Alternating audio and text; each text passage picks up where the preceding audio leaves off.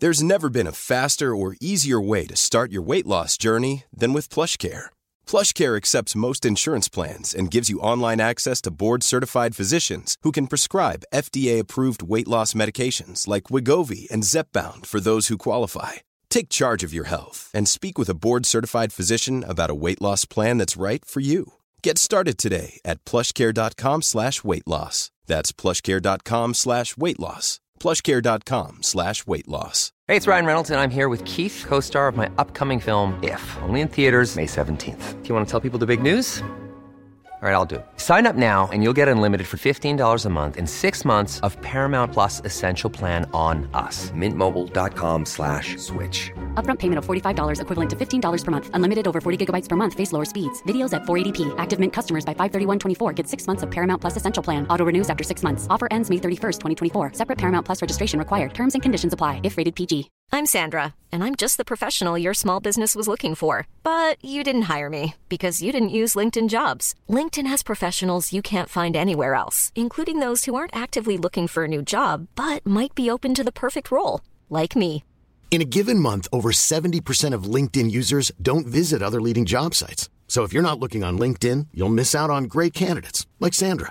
Start hiring professionals like a professional. Post your free job on linkedin.com slash people today. همیشه تو پادکست دارالوکلا ازتون خواستم که خودتونو بذارید جای طرف مقابل، خودتونو بذارید جای متهم، خودتونو بذارید جای شاکی. یعنی یه جوری خواستم که نگاه شما رو یه نگاهی بکنم که جامع باشه. مثل خیلی‌ها یه گوشه نشینید که در مورد یه موضوعی نظر بدید. بدونید اون کسی که یه جرمی رو داره انجام میده، یه حالاتی داشته که شاید اگه شما هم جای اون بودید، از این بهتر نمی‌شد وضعیتتون. اما این سری فرق داره. این سری میخوام توی موقعیت خیلی سخت بذارم. دوست دارم که با هم دیگه پایه باشیم. این موقعیت رو تصور کن. صبح از خونه با خواهرت میای بیرون که بری گشت و گذار و یه حال و هوایی تو تعطیلات عوض کن. چند نفر آدم جلوی شما رو میگیرن و میگن ما باید خواهر شما رو ببریم، آموزش بدیم و ارشاد کنیم. بعد شما مقاومت میکنی و گاز اشک‌آور تو چش شما میزنه. خواهر شما رو میبرند و بعد از چند ساعت متوجه میشید که خبری از خواهرتون نیست و دو روز بعد جنازه خواهرتون رو دستاتون میدن. خیلی راحت من تعریف میکنم، نه؟ یا شما خیلی راحت دارید تصور؟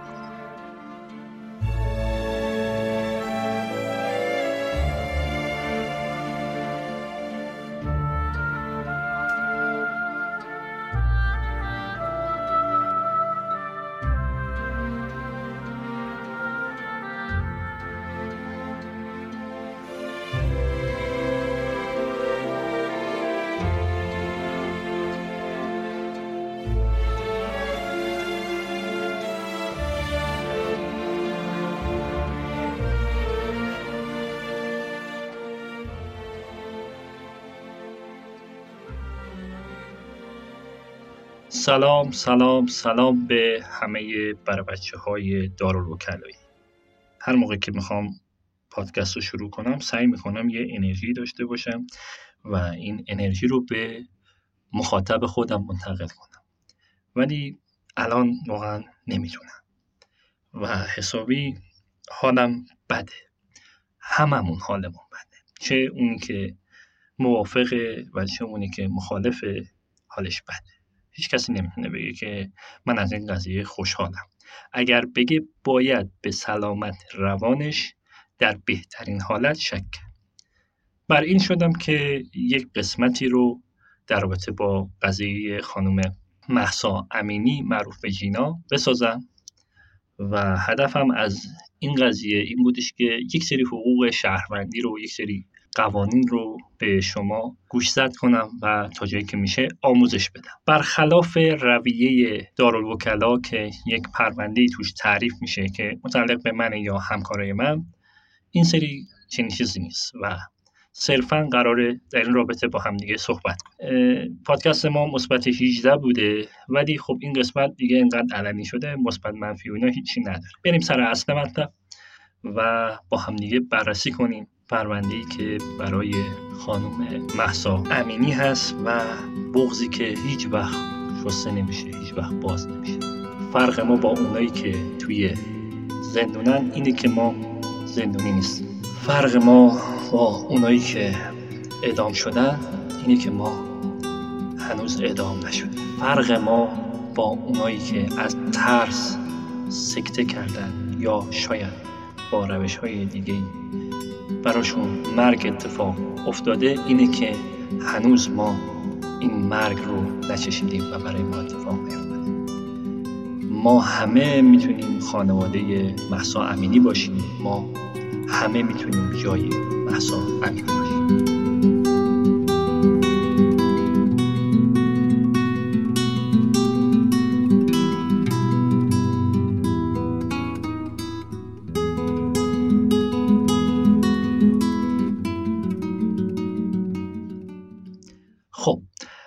میخوایم با هم دیگه یک بار یک شرح مختصری از یک واقعه‌ای رو با هم بریم جلو. هممون میدونیم، خیلی من کوتاه میرم جلو. یک خانومی به نام مهسا امینی برای تفریح از سقز، از اهالی سقز و سرندج، خیلی خلاصه میاد داخل تهران همراه برادرش. گشت ارشاد این خانم رو بازداشت میکنه برای آموزش و بعد از چند روز این خانم فوت میکنه. چند تا قول میاد وسط. قول اول میگن که مورد ضرب و جرح قرار گرفته و یک سری شواهد هستن در این رابطه که خانم‌هایی بودن که شاهد عینی بودن که تو همون ماشین یه سری درگیری ها بوده و اینها هیچ جا مستند نیست، صرفاً شنیده است، صرفاً در حد یک خبره، در حد یک دلیل و یک چیز مستند واقعا نیست. و نهایتاً یک فیلمی پخش میشه از فضای داخل پلیس امنیت تهران و اونجا خانم امینی فیلمشون هست که مسیر راه میرن و حالا میمیرن. واکنش هایی که اتفاق افتاده اینه که میگن بیماری قبلی داشته، قلبی داشته و بیماری سر داشته، واکنش هایی که صورت گرفته و پس زمینه داشته برای این کار. مورد بعدی هم اینه که میگن از ترس این کار اتفاق افتاده. به هر حالت یکی از این حالت هاست و هیچ کدوم فعلا مشخص نیست و پرونده‌ای که باید برای این قضیه تشکیل بشه توسط اولیاء دم که خانواده مهسا امینی هستن فعلا چیز خاصی غیر از اینها نداره. ما میخوایم با همین اطلاعات، با همین حدس و گمان ها، با توجه به اینکه این صحبت ها مسئولیت حقوقی خیلی عمیقی داره و میتونه برای ما چالش دار باشه، بریم جلو. یعنی میخوایم با حداقل ها حرکت کنیم. قانون مجازات قبل از انقلاب جرایم رو دسته بندی کرده بود و درجه بندی داشت. بعد از انقلاب اینجوری نشد و این دسته بندی کلا به هم خورد. ولی نهایتاً قانونی که الان هست و آخرین تصویبش رو داره اینه که جرایم رو اومده دسته بندی کرد. درجه یک سنگین ترین مجاز ها و اصطلاحاً خفن ترین جرم ها داخلش قرار میگیره تا دسته هشت که سبک ترین جرم ها هست و سبک ترین مجازات ها براش در نظر گرفته شده. بر اساس این دسته بندی ها قانونگذار میاد یک سری تخفیفات، یک سری حالت های ارفاقی تعیین میکنه. مثلا میگه که برای مثلا تعلیق مجازات ما این دسته ها رو قبول میدیم، از این دسته به بالاتر رو ما تعلیق مجازات براش نمیدیم. یا مثلا میگه که این مجازات نیاز نداره بره دادسرا چون درجهش خفیفه و باید بره دادگاه مستقیم رسیدگی بشه، دادسرا رو معطل این کارا نکنیم. یا مثلا میگه که از این درجه به پایین رو دادیار رسیدگی کنه، از این درجه به بالا رو بازپرس رسیدگی کنه. عملا یه دسته‌بندی بر اساس میزان مجازات ها جرائم صورت گرفتن و از طبقه اول یعنی درجه اول تا درجه هشتم اینها دسته‌بندی شدن. اگر ما به این درجه بندی جرائم نگاه کنیم، جرم درجه هفت و هشت سبکترین جرم ها هستن و از لحاظ شدت مجازات توی دسته کم اهمیت ترها قرار دارن. مطابق با ماده نوزده قانون مجازات مصوبه سال هزار و سیصد و نود و دو، مجازات تعزیری درجه هفت حبس از نود و یک روز تا شش ماه رو شامل میشه یا جزای نقدی بیش از ده میلیون ریال تا بیست میلیون ریال رو شامل میشه یا شلاق از یازده تا سی ضربه و محرومیت از حقوق اجتماعی تا شش ماه. به اینها ما میگیم جرائم درجه هفت. حالا مشخص میکنم براتون. تو بحث جرائم درجه هشت صرفاً حبس تا سه ماهه یا جزای نقدی تا ده میلیون ریاله یا شلاق تا ده ضربه است. با هفته کاری نداریم، تو دسته‌بندی هست، بذارید کنار گوشتون. ولی با هشته خیلی کار داریم. حبس تا سه ماه تبدیل میشه به جزای نقدی، یعنی ما حبس یک ماهه نداریم. شاید مثلا یه حبسی باشه شیش ماه باشه، شما دو ماهشو بکشی بیای بیرون آزادی مشروط بخوری، ولی حبس شما شیش ماه. ولی تو مجازات اگر قاضی بخواد حبسشو بنویسه یک ماه، این رو نمیتونه اجرا کنه، باید تبدیل کنه به جزای نقدی. پس درجه هشتا اصولا حبس ندارن و صرفا میرن تو بحث جزای نقدی. شد حبس تا سه ماه، جزای نقدی تا ده میلیون و یا شلاق تا ده ضربه. نکته‌ای که دسته‌بندی هفت و هشت داره اینه که این جرائم به خاطر که خیلی کم اهمیتن مستقیم میرن تو دادگاه رسیدگی میشن. به عنوان مثال جرم تصرف عدوانی مجازاتش درجه هفت و هشته، تو این دسته قرار میگیره. کجا رسیدگی میشه بهش؟ مستقیم میره دادگاه. دیگه نمیخواد شما بری اول دادسرا، بعد دادسرا قراره مجرمیت یا کیفرخواست بزنه و بعد شما بری دادگاه. مستقیم میره دادگاه و دادگاه رسیدگی میکنه و هدف این بوده که وقت و هزینه کمتری توی سیستم کیفری برای اینجور جرائم لحاظ بشه. طبق ماده ششصد و سی و هشت قانون مجازات، برای زنانی که بدون حجاب شرعی در معابر و انظار عمومی حاضر شوند جرم انگاری شده. حالا جرمش چیه؟ مجازاتش چیه؟ بر اساس اون جزای نقدی اصلاحی که تو سال نود و نه صورت گرفت، شد حبس از ده روز تا دو ماه و یا از دویست هزار تومان تا یک میلیون تومان. پس این جرم که بدون حجاب شرعی در معابر و انظار عمومی حاضر بشید میشه درجه هشت، چون که اون قسمت هایی که براتون گفتم داخل این مجازاتی که این جرم داره لحاظ میشه. اینجا ما یه نکته رو باید متذکر بشیم. ما تو قوانین کیفری باید وقتی که نیاز به یک تفسیری داریم، باید اون نص تفسیر بشه، توضیح داده باشه، اون توضیح به نحوی باشه که به نفع متهم باشه. چرا اینجوریه؟ برای که الکی همش جرم درست نکنیم، الکی همه رو نگیریم، همش فضا بگیر به بند نباشه. متوجه هستین؟ ما میگیم آقا جان، برای اینکه یک کسی رو مجازات کنیم اصل بر براءت حتما باید یک قانون مشخصی داشته باشه. از این حالت یک نتیجه میگیریم که آقا باید اگر جایی نیاز به تفسیر داشته باشیم، تفسیر ما به نفع متهم باشه. خب حالا ببین اینجا چی میشه؟ اینجا گفته زنانی که بدون حجاب شرعی در معابر و انظار عمومی ظاهر شوند. پس ما زن بدون حجاب رو میتونیم مجازات کنیم، زن بد حجاب رو نمیتونیم مجازات کنیم. اینجا تفسیر میخوره دیگه، آقا ایشون بد حجابه، ما میتونیم چه کنیم؟ تفسیر به نفع متهمه. نه، نص صریح قانون اومده گفته زنی که بدون حجاب شرعی بیاد. خب پس اینم توضیح ماده قانون که آقا درجه هشت باید مستقیم در دادگاه بررسی بشه و اون چیزی که داخل قانون اومده زنان بدون حجاب شرعی است که در حالا معابر و انظار عمومی ظاهر میشه. حالا ما یه قدم میایم جلوتر در رابطه با ضابطین قضایی. ضابطین قضایی مأمورینی هستند که تحت امر نیروهای قضایی یا قضات به وظایف حقوقشون می‌پردازند، مثل پلیس، مثل مأمورین حفاظت اطلاعات در رابطه با یه سری جرائم امنیتی. اینها ضابطین مختلفی هستند. حالا اون چیزی که مهم و اهمه هست این مأمورین کلانتری ها هستند، ضابطین نیروی انتظامی هستند. تو جرائم دیگه ما یه سری ضابطین دیگه هم داریم، ولی اکثر جرائم مربوط به بحث کلانتری. ما تو ماده بیست و هشت قانون آیین دادرسی کیفری داریم که تعالیم لازم برای حفظ حریم شخصی و حمایت از حقوق شهروندی و صیانت از حق دفاع برای عزت و کرامت شهروندان در وظایف پلیس. خب ببینید یعنی چه کسی وظیفه داره که حقوق شهروندی رو به من شما آموزش بده؟ بر اساس ماده بیست و هشت میگه این آقای پلیس.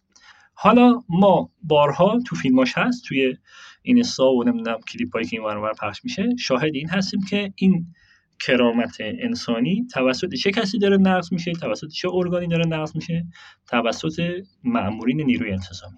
تو پرانتز من تو پادکست هایی که دارم بارها بارها بارها خدمات بچهای نیروی انتظامی رو بزرگ کردم، به چشم آوردم و الان من نمیخوام که کل نیروی انتظامی رو زیر سوال ببرم. صرفا اون مواردی رو که دارم میگم شما مد نظر قرار بدیم، نمیخوایم احساسی بشیم، داریم حقوقی بینیم جلو. من خیلی دارم تلاش میکنم که احساسی به قضیه نگاه نکنم. پرانتز بست. حالا این ضابطین قضایی زیر نظر چه کسی هستن؟ اینها همه تحت امر دادستان اون شهر انجام وظیفه میکنن. مثلا نیرو انتظامی سبزوار تحت نظر دادستان سبزوار هست و نیروی انتظامی سبزوار نمیتونه از دادستان تهران دستور بگیره. وظیفه پیگیری و بازرسی و تعلیم و آموزش و دستور و همه چیز ضابطین با دادستان همون شهره. اون ضابطین تحت امر اون دادستان اون شهر هستن. حالا بیایم تو پرونده. ضابطین کیان اینجا؟ اون مأمورین کلانتری و نیروی انتظامی که به اسم گشت ارشاد و پلیس امنیت اخلاقی دارن انجام وظیفه میکنن. تحت نظارت و تحت امر چه کسی هستن اینها؟ چون در تهران هستن تحت امر دادستان تهران هستن. حالا بیایم با هم بررسی کنیم که وقتی یک نفر داره به حسابی بدون حجاب شرعی داخل خیابون راه میره چه اتفاقی براش میفته و اینجا گشت ارشاد چه کار میکنه. این کار چه قانونی چه غیر قانونی، ما داریم این مسیری که گشت ارشاد انجام میده رو داریم شرح میکنیم حسب شنیده ها و خاطراتی که افرادی که بازداشت شدن در این رابطه. وقتی که این خانم داره توی خیابون راه میره گشت ارشاد صداش میکنه و ایشون رو بازداشت میکنه. بازداشت نیاز به حکم قضایی داره مگر در جرائم مشهود و فرض میگیریم که این جرم مشهود بوده و ایشون بازداشت میشه. وقتی که بازداشت میکنه کجا میبرنش؟ میبرنش داخل یه جایی، مثلا به اون آموزش میدن که آقا تو باید این کارو بکنی اون کارو بکنی و نهایتا اگر ماشینم داشته باشه ماشینش هم توقیف میکنن و به بنده خدا هم یه سری تذکرها میدن تا با اون سلیقه‌ای که خودشون دارن اون خانم یه لباسی تنش کنه و به حجاب شرعی مثلا در بیاد و قول معروف ایشون تعهد بدن و نهایتا آزاد بشن. و حالا این داستانه که توی گشت ارشاد اتفاق میفته. این مسیریه که شما وقتی که توسط گشت ارشاد بازداشت میشید برای شما اتفاق میفته. توی تهران ما یه قسمت مجزایی داریم به نام پلیس امنیت اخلاقی که تو خیابون وزراست. حالا همه گشت ارشادها در واقع مربوط به این قسمت میشن. حواس این پلیس اینه که امنیت اخلاقی جامعه به خطر نیفته و به کرات این کار توسط چه کسی انجام میشه؟ گشت ارشاد. خب با هم دیگه داریم بررسی میکنیم که گشت ارشاد این کارهایی که داره میکنه در واقع با توجه به اینکه جرم درجه هشته باید به محضی که بازداشت میکنه نهایتا بفرسته به دادگاه، اونجا وثیقه مناسب گرفته بشه و تو دادگاه رسیدگی بشه و اصلا وظیفه‌ای برای آموزش این افراد نداره. این تخلفیه که توسط کی انجام میشه؟ پلیس امنیت اخلاقی. خب چه کسی باید روی این پلیسا نظارت کنه؟ دادستان. پس اگر بخوایم یک نگاه طولی داشته باشیم در واقع امر دادستان تهران باید جلوی این تخلف گشت ارشاد رو میگرفته و ایشون باید به حساب مسئولیت این داستان رو بپذیره. سلسله مراتب دیگه، یعنی ما اول باید اون پلیس امنیت اخلاقی و اون گشت ارشادی که به صورت غیرقانونی کار میکرده رو مسئول بدونیم و متعاقب اون دادستان تهران که داره این مسائل رو میبینه و مسئولیت اقدامات ضابطین با ایشون هست و ایشون تذکر نمیده یا جلوی این اقدامات رو نمیگیره.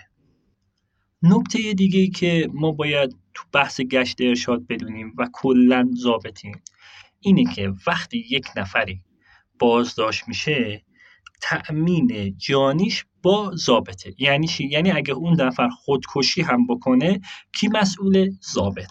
خیلی کار سختی آقا، شما یه متهمی رو میگیری، متهم مثلا داروی نظافت میخوره، مثلا سرشو میکوبه گوشه فلان دیوار میمیره، اینجا کی مسئوله؟ اون ضابط هست. تو پرونده خانم امینی مسئولیت تأمین و حفظ امنیت جانی و سلامت اون با کیه؟ با ضابطه. یعنی میگم دیگه اتفاقی که برای خانم امینی افتاده در واقع گریبانگیر چه کسی میشه؟ گریبانگیر ضابط قضایی. برای اینکه مشخص بشه چه اتفاقی برای خانم امینی افتاده باید خانم امینی به پزشکی قانونی برده بشه و پزشکی قانونی بر اساس این اتفاقاتی که داره شفاف و بدون حالا اعمال نفوذ بتونه نظر خودش رو قاطعانه بده. این یک اعتباریه برای پزشکی قانونی ما که بتونه یک نظری بده، ولی این نظر هر چه که باشه تأمین جانی خانم مهسا امینی رو بر عهده همین ضابطین میذاره و سلب کننده مسئولیت ضابطین نخواهد. خب ما تا اینجا چیزایی که فهمیدیم یه جمع‌بندی کنیم. یه ماده قانون داریم که اصطلاحاً میشه قانون حجاب اجباری که توی اون مجازات دویست هزار تومان تا یک میلیون تومان رو تعیین کرده و حبس تا دو ماه رو و حالا قص الحاصل.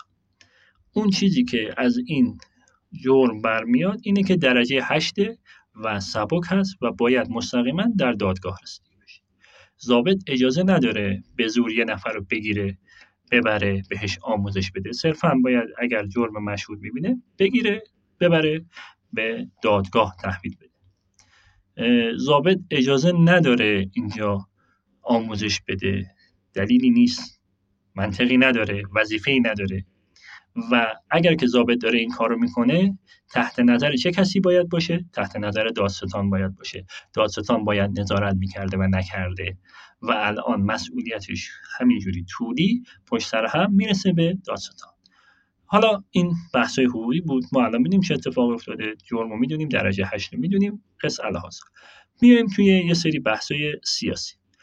الان هر کسی داره برای خودش توییت میزنه یا مطلب میذاره و ما نیاز داریم که اینجا برای شما جرم سیاسی رو یه خورده بازش کنیم. چرا؟ چون که توی مملکت ما اساساً خیلی به جرم سیاسی اهمیتی نمیدن و کلیه اقداماتی که یه جورایی میخوره به جرم سیاسی وصف میکنن به اقدامات خلاف امنیت. سریع اون جرم تبدیل به جرم امنیتی میشه. چرا تفاوت هست بین جرم سیاسی و سایر جرائم؟ چون اون کسی که جرم سیاسی رو مرتکب میشه در واقع یک نظر مخالفی داره با اون حاکمیت و اقدامی رو علیه به حساب جامعه انجام نمیده. صرفاً یک بحث سیاسی هست، یک عقیده‌ای هست، یک اقدامی هست و اینها رو براشون یک کرامت ویژه‌ای در نظر گرفتم. با مجرمین دیگه یکی نکردم، مثلا گفتم لباس زندانی نباید تنی اینها بشه، باید یه سری تأمین‌های خاصی داشته باشن. قص الحاصل تو گفتم تو مملکت ما چنین چیزی اصلا رعایت نمیشه و اکثر کسایی که متهم میشن به جرائم سیاسی خیلی راحت جرمشون میشه جرم امنیتی و اونجا بر اساس جرم امنیتی بهشون رسیدگی میشه. خیلیا به ما انتقاد میکنن که مردم دارن سوار یک جو رسانه‌ای غربی میشن، معاند نظام میشن. این صحبتی و استدلالی است که خیلی از دوستان ما مطرح میکنن که این موضوع توسط رسانه‌ها داره بیش از حد بزرگ میشه و ما مسائل مهمتر و بزرگتر از اینها داریم که چون خوراک خبری رسانه‌های معاند نظام نیست این موارد اصطلاحاً بهش اعتنایی نمیشه، ولی این مورد چون خوراک خبریه اتفاقاً داره روش مانور داده میشه. مثالی که میزنن شهادت یکی از مامورین نیروی انتظامی هست و اصطلاحاً تجاوز و قتل به یک بچه سیرجانی هست که توسط سه نفر مورد تجاوز قرار میگیره و کشته میشه و این خبر اصلاً بولد نمیشه و به اندازه خبر فوت خانم مهسا امینی هیچ جا صداش در نمیاد. خب من اینجا یه استدلال شخصی میکنم و میگم که اون خبرها هم مهمه و باید به اندازه کافی بولد بشه. چرا بولد نشده؟ چون رسانه شما با این همه بودجه‌ای که داره دریافت میکنه متاسفانه نتونسته خوراک خبری خوب تولید کنه و اونها رو بولد نکرده و ضعیف عمل کرده. حالا یه خبر دیگه هست که اون توسط رسانه‌های غربی داره بولد میشه و روش داره مانور داده میشه. شما وقتی که اقدامات خودت رو، اقدامات قضایی خودت رو ضعیف انجام بدی، این خبر بولد میشه. ولی وقتی که شما اقدامات قوی داشته باشی، این خبر اصطلاحاً تو همون جایی که هست مردم نگاه میکنن و اون مجازات و اون رفتاری که حکومت با این جرم و مجرم انجام میده و نهایتاً اون حالشون خوب میشه، اون اصطلاحاً تظلم خواهیشون آروم میگیره. فرض کنیم الان ما توی سوئیس هستیم و دولت ایران و جمهوری اسلامی ایران میومد و اون ضابط رو، اون رئیس پلیس رو و دادستان تهران رو اصطلاحاً مورد مؤاخذه و بازداشت و تحت تعقیب قرار میداد. مجازات نه، تحت تعقیب، یعنی بررسی میکرد، میگفت آقا شما بازداشت هستید، متهم هستید به این اهمال در وظایف قانونیتون و اصطلاحاً نقض حقوق شهروندی. مردم مشاهده میکردن که حاکمیت داره با قسمت‌های از خودش که ناقض حقوق شهروندی هست داره برخورد میکنه. قطعاً مردم آروم میشدن و خوراک خبری در نطفه خفه میشد و این ضعف اصطلاحاً اقدامات قضایی هست تا الان که هیچ اقدام انجام نشده برای بنده، مثل خیلی از چیزهای دیگه که هیچ اقدامی انجام نشد. یه توییتی آقای یاشار زده بود که آه هجده سال فلانی مرد، پانزده سال فلان شد، چند ساله هواپیمای اوکراین رو زدن و عملا اونجوری که باید و شاید سیستم قضایی پاسخگوی افکار عمومی نبوده. اینجا هم همین، شما اگر که اقداماتی انجام بدید و افکار عمومی رو ارضاء کنید که آقا داره یه سری کارها میشه و یه سری افراد تحت این عناوین بازداشت شدن و تحت تعقیب قرار گرفتن و این اتهام بهشون وارد شده، قطعا مردم آروم میگیرن و منتظر میشینن که رأی شما و نتیجه کار شما مشخص بشه. اما یه سری نکات رو در رابطه با بحث حجاب اجباری مطرح میکنم. اول از همه میخوام بدونید که توی زندگی شخصی من کلیه خانم هایی که نسبی و سببی در کنار من هستن محجبه هستن به صورت کامل. من نمیتونم فعلا کسی رو به یاد بیارم که تو فامیل ما باشه و بدحجاب باشه. ما خانوادهمون جزء خانواده های مذهبی هستن، قبلا هم تو پادکست گفتم، و همه اعضای خانواده من، اهم از مادرم، خواهرم، دختر خواهرم، همسرم و قس الهازا تا جایی که من یادمه همشون حجاب کامل دارن. یعنی چی؟ یعنی حجاب کامل منظورم چیه؟ یعنی موی اونها به سختی دیده میشه، اینجوری باید بگم ها.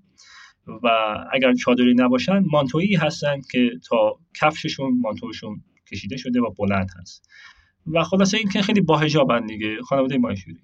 من خودم به شخصه به حجاب نگاهی دارم که متفاوت از نگاه خانواده من هست و آزادی رو در پوشش به رسمیت میشناسم.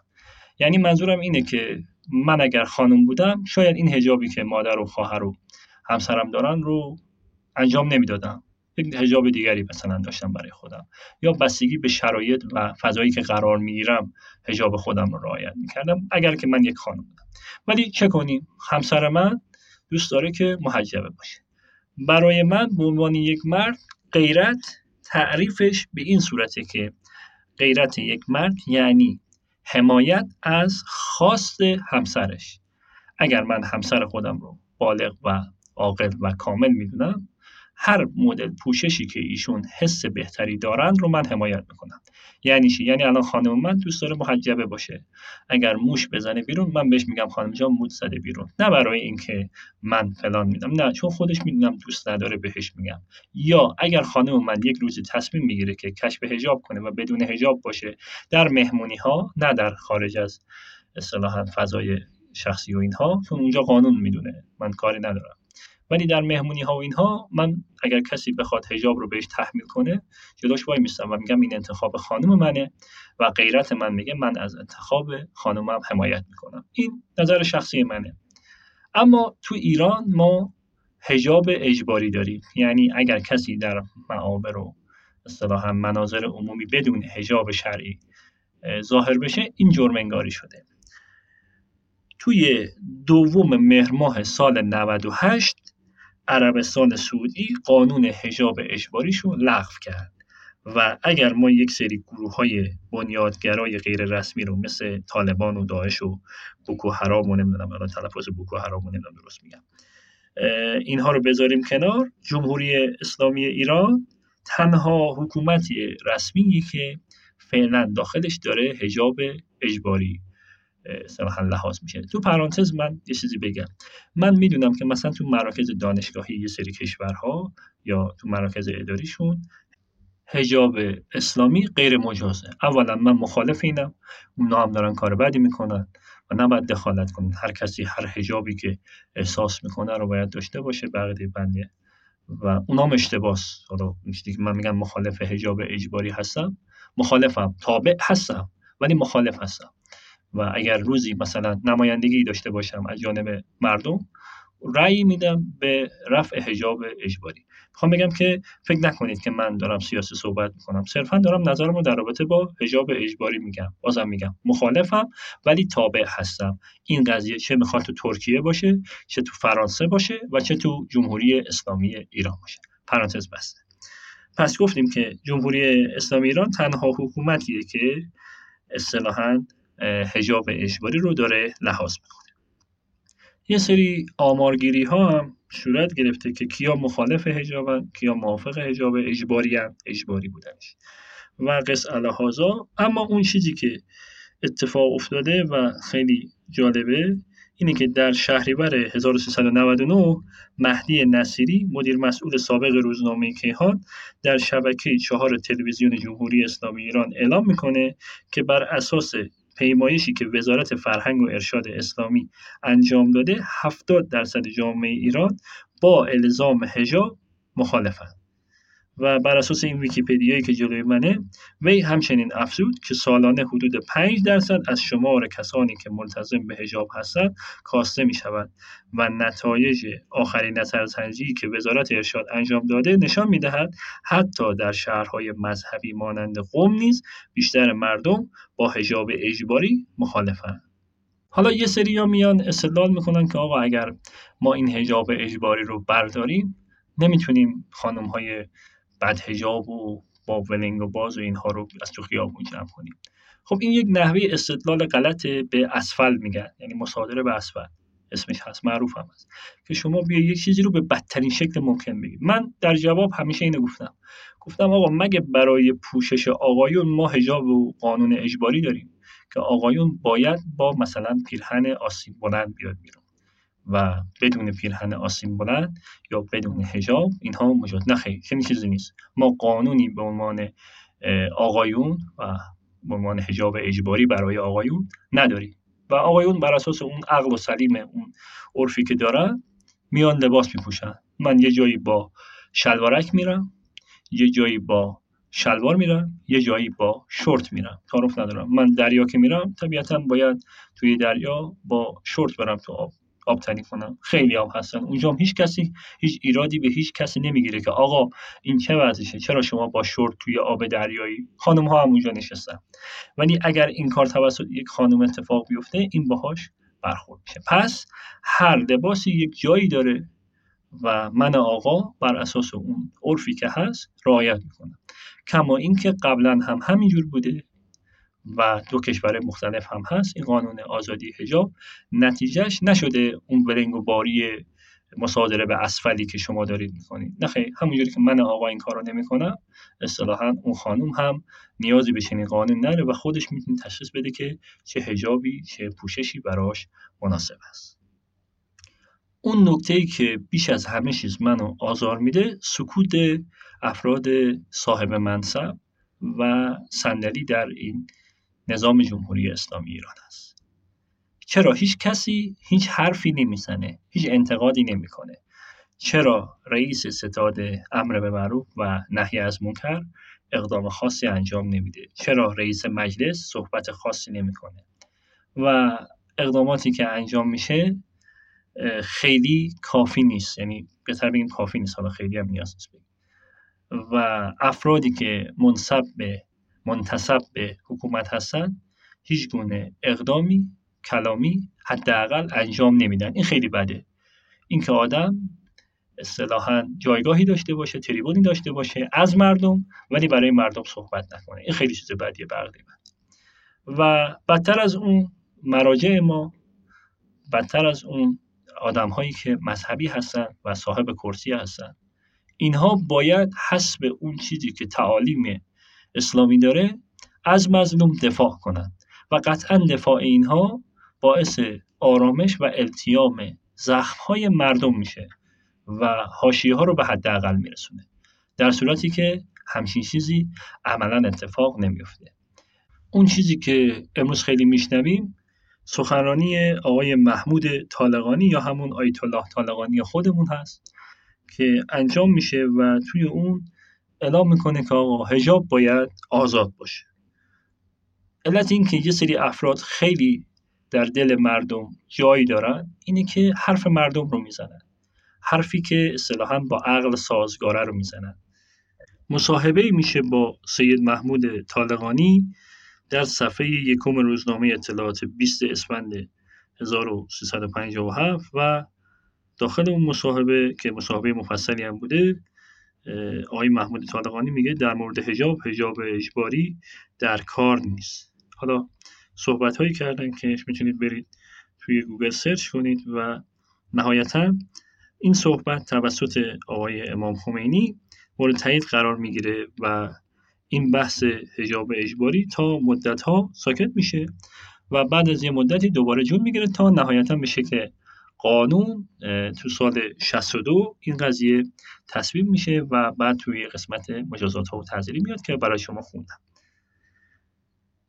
منطق نشون داده، عقل نشون داده که سرک کشیدن توی یه سری مسائلی که آزادی های شخصی افراد هست با حاشیه و داستان و نهایتا انجام نشدنش مواجه میشه. چه این کار رو میخواد آقای رضاخان پهلوی انجام بده، چه این کار رو بخواد جمهوری اسلامی ایران انجام بده. آقای رضاخان پهلوی میخواستن که به زور کشف حجاب صورت بگیره که موفق نشدن که میدونیم و میبینیم.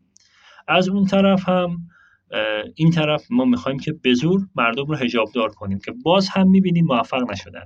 و برای ما خیلی عیان هست، برای هر کسی که تو جامعه بوده، اینکه وضعیت حجاب اسلامی روز به روز در بین جوانهای ما و خانمهای ما رو به ازمهلال رفته، رو به ضعیفی رفته. داریم میبینیم تو خانواده هامون، توی به حساب اطرافیانمون، توی خیابون، که نسلی که میاد نسبت به نسل قبل خودش اصطلاحاً تو بحث حجاب سهلنگارتره، شلتر برخورد میکنه با این قضیه، که اینها همه نشون میده که با زور و ارعاب نمیشه شما کار رو انجام بدید.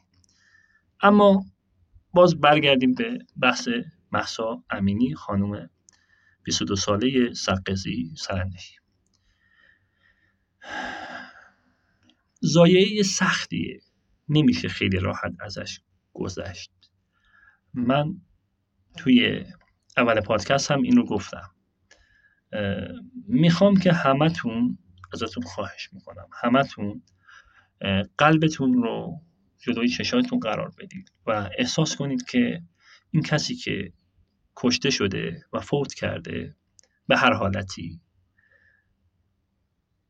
این از اقوام شماست، از اقوام نزدیک شماست. یه خورده این حال رو درک کنید و بعد نسبت به اتفاقاتی که میفته اظهار نظر کنید. حالم خیلی بده، واقعا حالم بده و خانواده من از من شاکی‌اند که چرا انقدر داری واکنش احساسی نشون میدی و انقدر نیاز نیست به هر حالت. ولی من وظیفه خودم دونستم به عنوان یک کسی که یه تریبونی داره، یه چند هزار نفر دارن صداشون میشنون، به عنوان یه وکیل بیام یه سری اطلاعات حقوقی رو در اختیار شما قرار بدم، به امید اون روزی هم که عقلانیت و اخلاق توی مملکت ما جاری بشه. چیزی که ما در داستان‌ها و روایت‌های مذهبیمون داریم با اختلافی کم و بیش اینه که دختری هست به نام رقیه منتسب به حسین ابن علی و ایشون با دیدن سر بریده پدرش جان از بدنش خارج میشه و میمیره و خیلی از ما با این روزه ها از بچگی گریه کردیم، ناراحت بودیم و قلبامون لرزیده. در بهترین حالت ممکنه این اتفاقی که برای خانم مهسا امینی افتاده، خانومی به علتی ترسیده و جان خودش رو از دست داده و سکته کرده. حقه که آدم گریه کنه بر این مصیبت، بر این مصیبتی که تو قرن بیست و یک داره اتفاق میفته، تو زمانی که آدم ها به یک حداقلی از عقلانیت و حقوق بشر رسیدن که یک سری آزادی ها و حقوق اولیه رو برای همدیگه به رسمیت بشناسن. تمام تلاشمو کردم که احساسی نشم. به من ببخشید اگر که اینجوری بود و این شکلی تحویل شما شد. به امید یک فردای خوب، به امید یک روزگار بهتر، به امید یک زندگی قشنگ. خدا نگهدار. پشت این جنگ ها، پشت این رنگ ها، پشت این زندگی ها، پشت این سنگ ها، پشت این عشق لعنتی بی خبر، پشت این لبخند های تلخ بی اثر، پشت این لرزیدن های دست که نونشو میده، پشت این خطای مداده که جونشو میده. من با هر خط که می نویسم له میشم داداش، دارم نقد میزنم به یک بنا به نام من به جنگ، نقد میزنم به سنگ، آب میکشم ازش، لاشه های دیروز من که قلورن امروز یه باورن که لاش خورخورن. من اون تختم به روی من به گچ زدی به خط، ریه های امروزم از همون گچا پرن. من خولم یا این همه خلق بیخبر وقتی پشت هر قیچی باغبونی ها گلن. آهای عمر کوتاه گل دروغه، آهای پرتکا نصیب پل دروغه، آهای زنهای خسته نفس شدید مجرم، آهای مردهای چرک قصه های کار، آهای بچه های کوچه های خاطره، آهای گونه های سرخ دخترای دار، آهای پیر زن چرخک به دست. چند تا دست باید به چسبن به هم رئیس که مهر بسازن بکنن این مملکت آباد. چند تا دست باید بشن قد تا این چرخ به چرخ واسه مملکت آباد. چند رئیس جمهور، چند کابینه، چند شعار شهر آزادینه. من که مسئل کلم پرت و پلا پرم، من همون نگارم که گیسومو به دندون کشیدمت تو دست این تبر. تموم من مون زیر چرخ جامعه، قرصم دودم، الکلم سقوطم، با تموم مادرای این شهرم این همون پسر بود. به خاطر درد رگ سرد تو تن لط و پارم، من پسر صلحم اما نرم سر زارف. من موندم لای شمال آشیا، من موندم لای بازی با این بازیا. کلی انسان طلب دارم پشت هر نگاه پر از لب، خنده کج شدم به اخمت. بگو تموم مانه ها رو رشتم بشینن، آخ که نمیدونین پشتم چه بیوست، پشتم چه بیوست، چه بیسند چه تلخ، این جهان چه رنگین، آخ که نمیدونی چقدر دلم خالیه و راه رفتن با دل خالی چه سنگینه.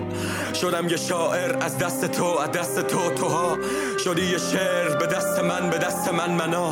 پشت این سوز باد تازیونه رو صورت کتک خورده این همه خونه، پشت حق مردم شعار ناشیونه، پشت این فراموشی های ماهیگونه، پشت لب لال آرزوهای محال و هوا و خواب و خیال، و پشت زار لاله و لاله های زار پاره، پشت باباهای جاهل و مادرهای پر از زخم، پشت شهر تحقیر برچسب تقدیر، دستای بی تصمیم، بی قدرت، بی خلاقیت، پشت دعای فردای تلخ. پشت من چه بیوست اما هنوزم رو دخمم میرم راه، لحظه هام و لط و پار میکنم با حرفام. پشت سینم چه قهر دل، پشت این دل چه دللی اهل دل. پشت پر پروازم بازار داسه، تلخه که تیغا میخونه لالای لاله. پشتم چه بیوه از کجا بذارم، پشت کدوم ابرها خدا بذارم. پشت تن زر پرست کوچه های تهران، درخت های پاییز برگ گریه میکنن به قیمت خدای خسته از صدای گرگا. حتی اگه مثل پشتم بیوشم، با این دستام شلوار دنیا رو میکشم پایین. من پسر صلحم اما نرم سر زارفت، یک دو سه چپ راست بالا پایین، زدین زدین زدین حالا مایم. منم که میام از پشت قبر آرزو، پشت این عشق لعنتی بیخبر، پشت موی بلندت که دزدیده شد به شعر، یه تیکم با صورت رفت تو ناکجا. منم ترددم، منم فوت، منم منم یه مردم، منم تلخ به رنگ الکل، منم یه صورت با چند هزار چشم و گوش، منم یه قامت با چند هزار دست و پا. منم کورم، هم لالم، هم کرم، هم خیالم.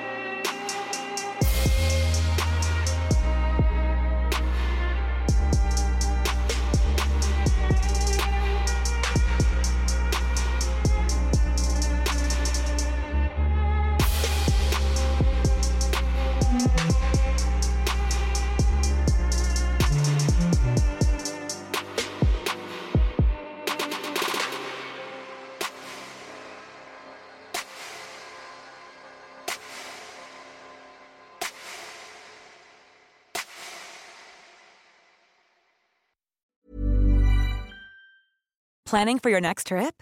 Elevate your travel style with Quince. Quince has all the jet-setting essentials you'll want for your next getaway, like European linen, premium luggage options, buttery soft Italian leather bags, and so much more.